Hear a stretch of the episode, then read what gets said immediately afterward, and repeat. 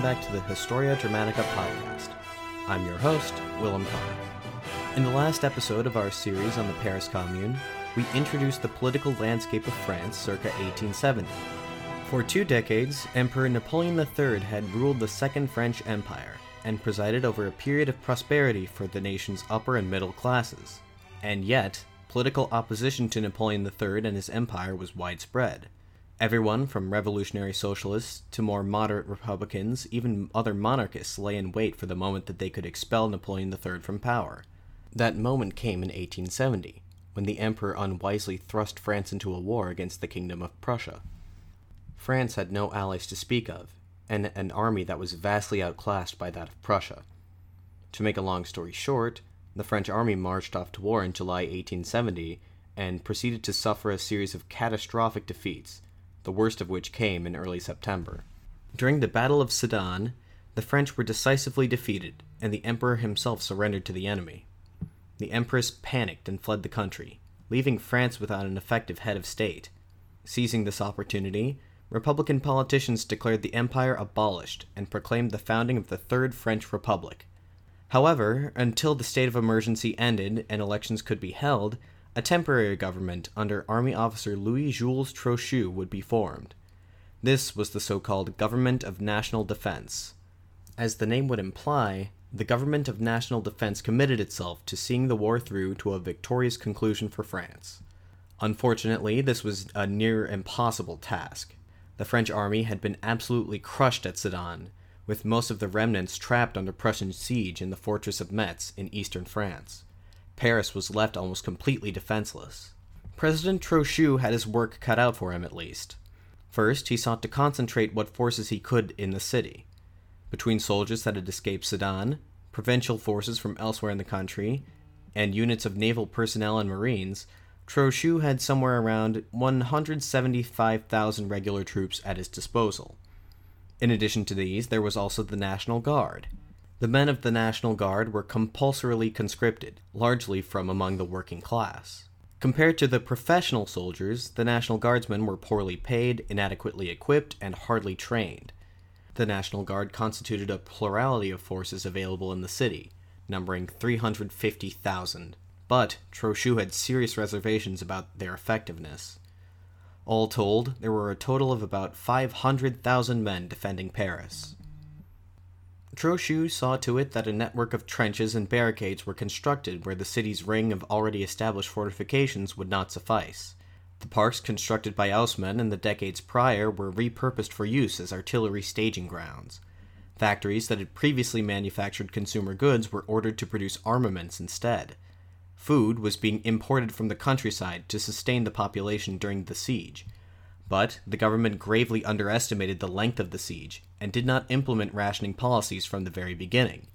This lack of foresight would come back to hurt them and the people of Paris in due time. The Prussian army reached the outskirts of the city by September 15th. That same day, Field Marshal Helmuth von Moltke the Elder ordered his men to initiate a siege. Despite publicly declaring their intentions to fight to the bitter end, in private, the Government of National Defense began working to negotiate an end to the war. They persuaded Adolphe Thiers, the senior statesman who had so recently passed when offered power, to come out of retirement and travel to London on a diplomatic mission.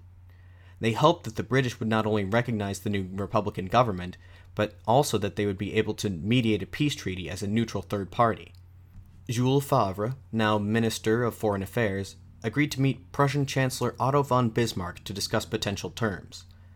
On the 18th of September, Favre left Paris in secret and traveled to the Rothschild Chateau in Ferrières, some 25 kilometers east of the city. Bismarck's demands were harsh the annexation of the border provinces Alsace and part of Lorraine, as well as a hefty sum of money as war reparations. Favre was scandalized. To accept these terms, he believed, would delegitimize the government and result in revolution.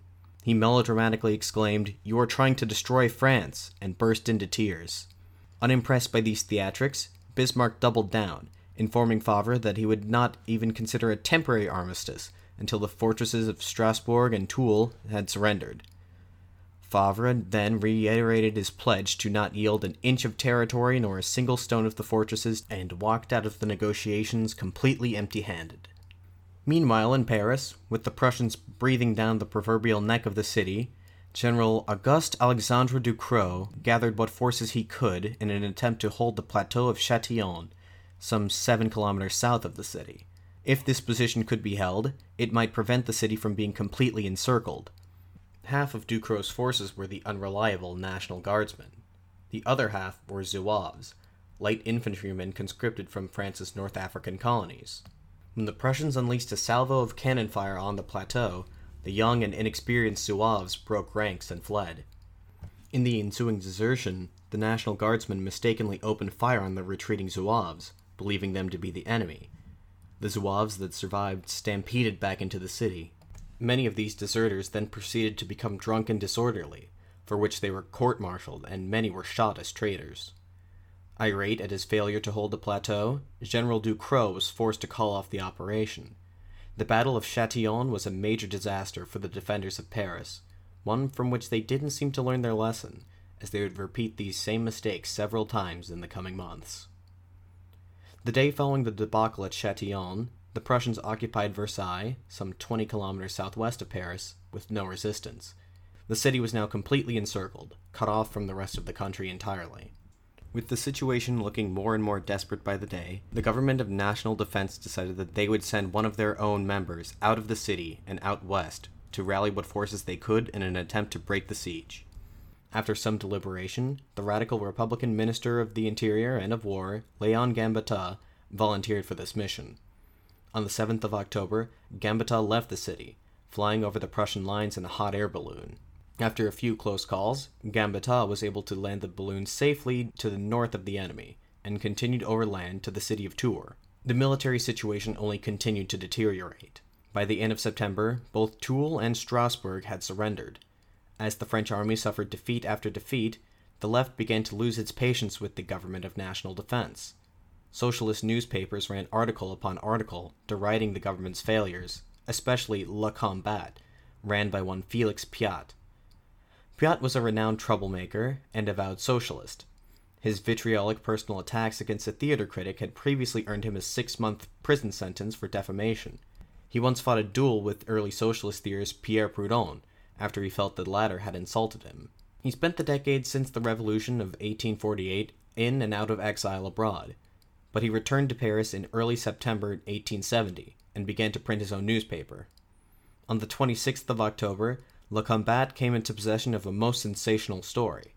Pyat had learned, through a contact in the government of national defense, later to be revealed as Victor Henri Rochefort, that other rabble rousing socialist journalist, that Colonel Francois Bazaine was preparing to surrender the fortress of Metz and its garrison of 180,000 men to the Prussians. Rochefort had urged Pyat to keep the information confidential, but the very next day's copy of Le Combat was emblazoned with the headline, The Fall of Metz. The government categorically denied that such a thing was happening, and accused Pyat of being a Prussian agent. This worked to briefly turn public opinion against Pyat.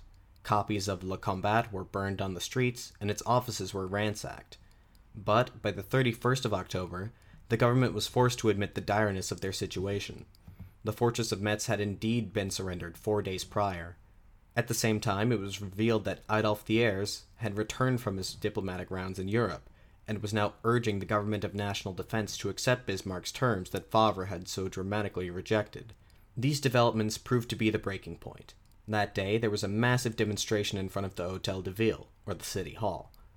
Estimates placed the amount of protesters around 150,000. Crowds chanted, No to the armistice, down with Trochu, Many of those present were members of the National Guard, who, instead of dispersing the protest, instead marched with their rifle butts in the air, a gesture that signified that the guardsmen were in solidarity with the protesters. Trochu, along with the interim mayor of Paris, a man named Etienne Arago, went before the crowd to offer reassurances that the situation was well under control. Arago pledged that he would die on the steps of the Hotel de Ville before he allowed the city to fall.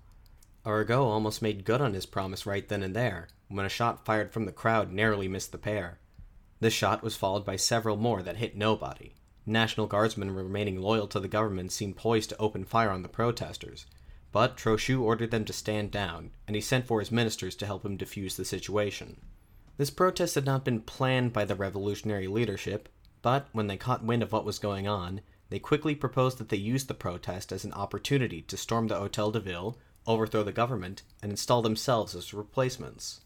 Luckily for them, they had just the man for the job Gustave Flourens. The son of an accomplished psychologist, as an idealistic young man, Flourens traveled to Crete to participate in that island's rebellion against the Ottoman Empire. Upon returning to France, he became an avid socialist, and, following the events of September 4th, he found himself leading an elite sharpshooter division of the National Guard. At the behest of the revolutionary leadership, Flourens made his way to the Hotel de Ville at the head of his 500 men. Meanwhile, back at the Hotel de Ville, successive attempts by the ministers to persuade the crowd to disperse had failed. But later in the day, a rumor made its way through the crowd that elections would soon be held, and that Trochu would be replaced. Gradually, people lost motivation and returned home. The ministers had retreated to a back room in the Hotel de Ville to discuss their next move, when Flourens suddenly and dramatically burst into the room, followed by several of his sharpshooters and a cadre of various revolutionary leaders. Flourens climbed atop the meeting table and demanded the immediate resignation of everyone in the room. He was ignored. Next, he produced a list of the people that would come to comprise the new government, the Committee of Public Safety, as he called it. Notable members included on this list were Flourens himself, Pyat, Louis Auguste Blanqui, Pierre Frederick Dorian, the only member of the Government of National Defense that the left still respected, and Louis Charles Delescluze, a man that would become very important later on. Also included on Flourens's list was, oddly enough, Victor Hugo. Yes, that Victor Hugo, the famous writer who often made no secret of his radical Republican leanings. Already the revolutionaries ran into problems. The list of names Flourens had read was by no means unanimously agreed upon ahead of time. Some of the more moderate individuals on the list, such as Hugo and Dorian, wanted no part in this new insurrectionary government. A new list of names had to be drafted. Almost immediately, this descended into heated argument. A quote from Alistair Horne Tempers rose, and the insurgent leaders quarreled among themselves. Blanqui declined to have Flourens on his list, Delescluze did not want Pyat, and so on and so forth.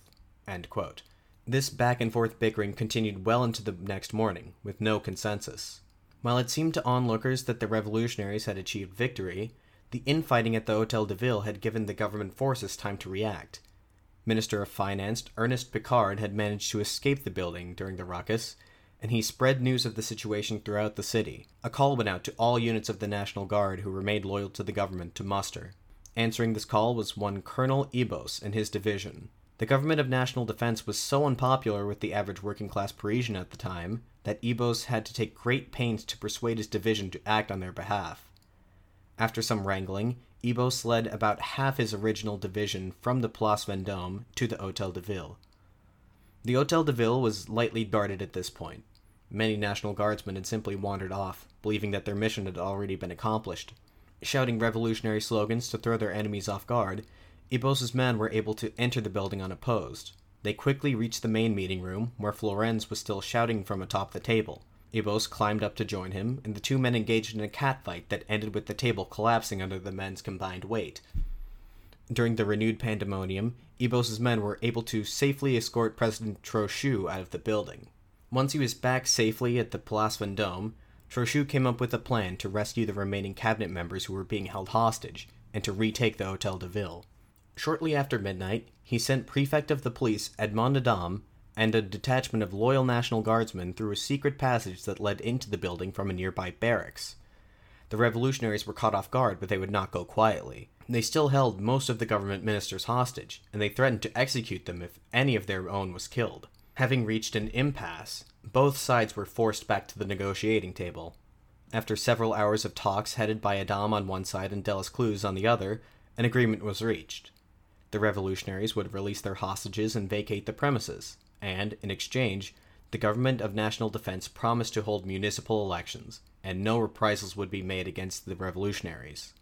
Around three o'clock in the morning, the revolutionaries and government ministers exited the building arm in arm and parted ways amicably. The next day, at a meeting of the government ministers, Adam was asked if he had arrested the ringleaders of the coup attempt. He solemnly informed them that he had not, and he had promised to do no such thing. Trochu then firmly insisted that Adam resign, which the 54 year old police chief promptly did. he was replaced with a man named Ernest Cresson, who had no qualms with bringing the would be revolutionaries to justice. The new police chief promptly had 22 ringleaders of the October 31st insurrection arrested.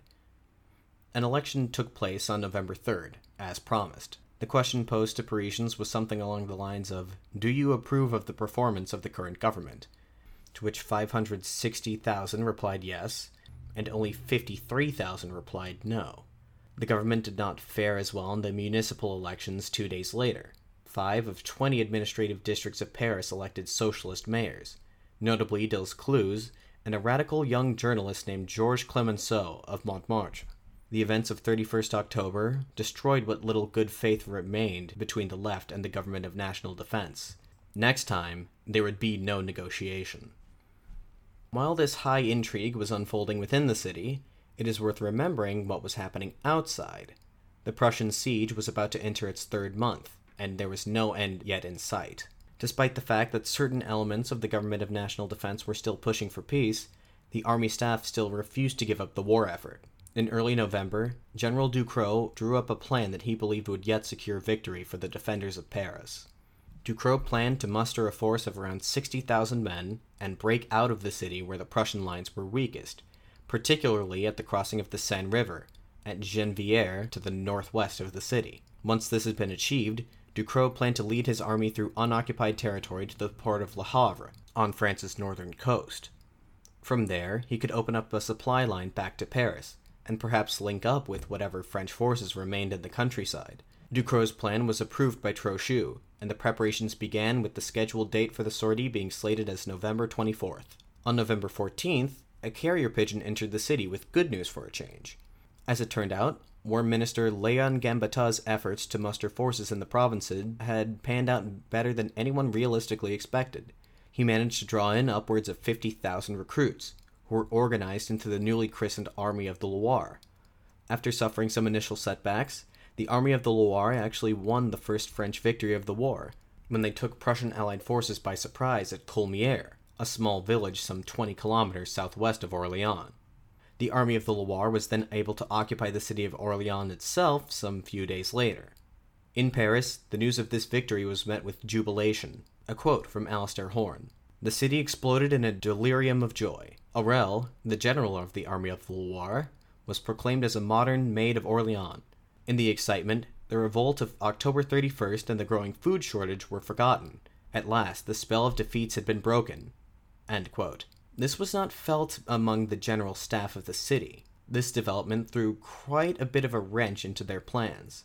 The Army of the Loire's presence at Orleans had caused the Prussians to reinforce the south side of the city deciding that an attack to the north would be counterproductive and an attack to the south would be suicidal, Ducrot was forced to change the location of his attack to the eastern side of the city, across the Marne River. The date of the operation was also pushed back by five days. Trochu attempted to send a hot air balloon to Orleans with intel of the changes so that General Aurelle could change his plans accordingly, but the winds changed unfortunately and carried the balloon all the way to Norway. The date was set, hard and fast, the events of November 29th would decide the fate of France. As that date approached, the delirium of joy gave way to a general sense of unease. This attitude is best expressed in the words of Victor Hugo, whose poem, Words During the Time of Trial, was written at this time. The last two stanzas of the poem read, quote, Pale, we reach the sublime escarpment, and we kick the plank into the void. The morning of the 29th, bulletins were posted throughout the city, announcing the Great Sortie, as they called it. One such bulletin, written by Ducrot himself, laconically stated that he planned to either return to Paris dead or victorious. The great sortie got off to a disastrous start. It was quickly discovered that rain from the last night had turned the Marne River into an impassable torrent. Attempts to cross regardless led to dozens of men drowning. Trochu ordered the offensive to be delayed by 24 hours, to allow for the construction of pontoon bridges. Now able to cross the river, Ducrot's men were able to capture the villages of Brie and Champigny on the opposite bank of the Marne, facing little resistance. They faced more resistance when they tried to force their way up a hill into the town of Villiers, which the Prussians had been able to reinforce during the 24 hour delay. Artillery fire failed to dislodge the Prussians from their fortified positions. So the French had to risk a frontal assault. A quote from Alistair Horne Each attempt left heaps of blue and scarlet figures to enliven the seared winter grass, none any closer to their goal. Casualties reached almost 1914 proportion. One regiment lost its colonel and 400 men. The Zouaves, eager to erase the shame of their performance at Châtillon, were driven to despair at being decimated by a well fortified enemy, another foretaste of the First World War. Ducrot's reinforcements failed to arrive in a timely manner, and casualties continued to pile up to no avail. Ducrot requested a truce to bury the dead and evacuate the wounded, which was granted. The next day, the Prussians launched a counterattack and the French lines shattered. The ensuing retreat was a pandemonious entanglement of men, dying, wounded, and demoralized, making a break back for the city. Some tried to stage a last stand on the bank of the Marne, but it was already too late. Ducrot called off the operation once again and ordered all of his forces to withdraw back across the river. The much anticipated Great Sortie turned out to be nothing more than a catastrophic failure. Over 9,000 men lie dead or wounded. Ducrot returned to Paris neither victorious nor dead, and recommended that the government sue for peace. To make matters worse, the following day, Trochu received a letter from Field Marshal von Moltke that read thus It may be useful to inform Your Excellency that the Army of the Loire was defeated yesterday near Orleans. Accept, dear General, the expression of the high consideration which I have the honor to be your humble and obedient servant, Chief of Staff, Count von Moltke. The siege dragged on. Winter set in. And it just so happened that the winter of 1870 1871 was to be one of the coldest in recent memory. It was around this time that the food shortage began to be felt very acutely. As I mentioned before, efforts to stock Paris with food in preparation for the siege had been inadequate. In the heady early days of September, the government made no effort to ration food, simply because they figured the siege would be over in two months at most. Christmas Day 1870 marked the 99th day of the siege. More traditional meats, beef, pork, lamb, etc., had run out fairly quickly. As early as October, horse meat, already consumed amongst the lower class, was becoming endemic in the city. Next to go were cats and dogs. Hunger even drove the inhabitants of the city to eat rats. Parisians looked everywhere for sources of protein. One place where they found some were the city's zoos. So it is that if you read a restaurant's menu from this time, you will see all sorts of bizarre dishes. A menu at the American consulate in Paris in January contained the following siege bread, which was made from rice and straw, in addition to wheat, horse soup, stew of cat, head of donkey, fricassee of rats and mice, fillet of mule, and roast ostrich. Not even Castor and Pollux, the two much beloved elephants kept in the zoo at the Jardin des Plantes, were safe. They were both shot and sold to a butcher in mid December. Lissagaray writes of the situation in late December, quote, From hour to hour, the sting of hunger was increasing, and horseflesh had become a delicacy. Dogs, cats, and rats were eagerly devoured. The women waited for hours in the cold and mud for a starvation allowance. For bread, they got black grout, which tortured the stomach. Children died on their mothers' empty breasts. Wood was worth its weight in gold, and the poor had only to warm them the dispatches of Gambetta, always announcing such fantastic successes. Parisians were not the only ones tiring of the prolonged siege. Over in Versailles, where the Prussians had set up court, Bismarck was growing restless. The siege needed to be brought to a conclusion soon, or else he worried that his southern German allies would back out and his goal of unifying Germany would not be realized. To speed the process along, he proposed bombarding the city. While some at court opposed this course of action, notably Field Marshal von Moltke and the king's son, Prince Friedrich, Bismarck got the approval of King Wilhelm, and on the 5th of January, the shelling of Paris began. For the next three weeks, around 12,000 artillery shells, an average of about 660 shells a day, were fired at the city. Some nights, artillery shells struck the city at a rate of once per minute. The damage done to buildings was great, but civilian casualties were surprisingly low. Only 97 people were killed and 278 were wounded in the entire Prussian shelling campaign. More succumbed to starvation, disease, and exposure than were killed by the Prussian artillery. Indignation at the shelling forced the government of national defense to commit to one last ditch effort to break the siege. Trochu dramatically proclaimed, The governor of Paris will not capitulate, and began to devise a set of plans for yet another sortie. Now forced to rely on the National Guardsmen he so distrusted, Trochu organized a force of about a hundred thousand and began marching westward, towards Versailles. The Battle of Buzenval, as it would come to be known, was largely a rehash of the earlier disasters at Châtillon. Morale plummeted as the National Guardsmen, tired, hungry, and disorganized, faced Prussian cannon fire. Men refused to obey orders, fired on each other accidentally, and so on. Four thousand Frenchmen lay dead on the fields at the end of the day. Trochu was disgraced. He ceded his military duties to General Vinoy, but retained his political office. The massacre at Buzenval proved to be the breaking point for one particular group of National Guardsmen from the suburb of Belleville. Early in the morning of January 22nd, a group of these disgruntled militiamen marched to the Mazas prison in the eastern edge of the city. They demanded the immediate release of Gustave Flourens and all other prisoners arrested following the abortive coup of October 31st. The warden agreed to negotiate, but when he let in four guardsmen to sit down and talk, they promptly flung open the gates to allow entry to their comrades. At gunpoint, the warden agreed to release Flourens and the others. Flourens promptly went into hiding after being released, but his liberators gained momentum. They first took over the town hall of the 20th arrondissement, and soon after they marched to the central Hotel de Ville. Once there, they were joined by a number of civilians, and together they vented their frustrations, hurling all sorts of insults at the building where they believed the government of national defense was convening. Unbeknownst to them, none of the government officials they were insulting were present at the time. A couple officers from the building's garrison did inform them, however, that the building was packed to the brim with soldiers loyal to the government of national defense, and that there would be no repeat of October 31st. Between two and three hundred more rebellious guardsmen arrived on the scene that afternoon and took up positions around the building.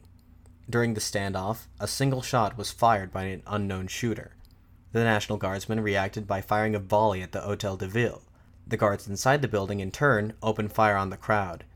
The two exchanged fire for little more than 30 minutes, and when men came to reinforce the Hotel de Ville, the National Guardsmen retreated. At the end of the day, five lay dead and 18 lie wounded. The incident of January 22nd was the first time that Frenchmen had fired upon other Frenchmen intentionally, and it would certainly not be the last. With the prospect of starvation on the horizon, and the military being so thoroughly defeated yet again, the surrender of Paris was imminent. The Prussians were so assured of victory that, on the 18th of January, in an ornate ceremony in Versailles, King Wilhelm I declared himself German Emperor, the German Empire, consisting of Prussia and the southern German states of Baden, Württemberg, and Bavaria, was proclaimed. Shortly thereafter, the government of national defense opted to reopen negotiations with the newly formed German Empire. A few short days later, Jules Favre once again left the city in secret to negotiate with Bismarck. Bismarck greeted Favre by jokingly remarking that he was thinner and more pale since they last met. By the fifth day of negotiations, the agreements for the armistice were as follows Paris would surrender its surrounding fortifications, and their artillery was to be spiked. The city would be partially occupied by the Germans until the government paid an initial war indemnity of 200 million francs. Elections were to be held as soon as possible for a reconstituted National Assembly, whose primary directive was to compose a conclusive peace treaty. And finally, all combatants within the city were to be disarmed. This last point was the most contentious, Bismarck's opening position was the disarming of all combatants, including the National Guard. Favre broke into theatrics once again, declaring that disarming the National Guard would mean civil war. He asked that the National Guard be left alone, and that three or four divisions of regular soldiers also remain at arms, to counteract any attempts at armed insurrection by the National Guard.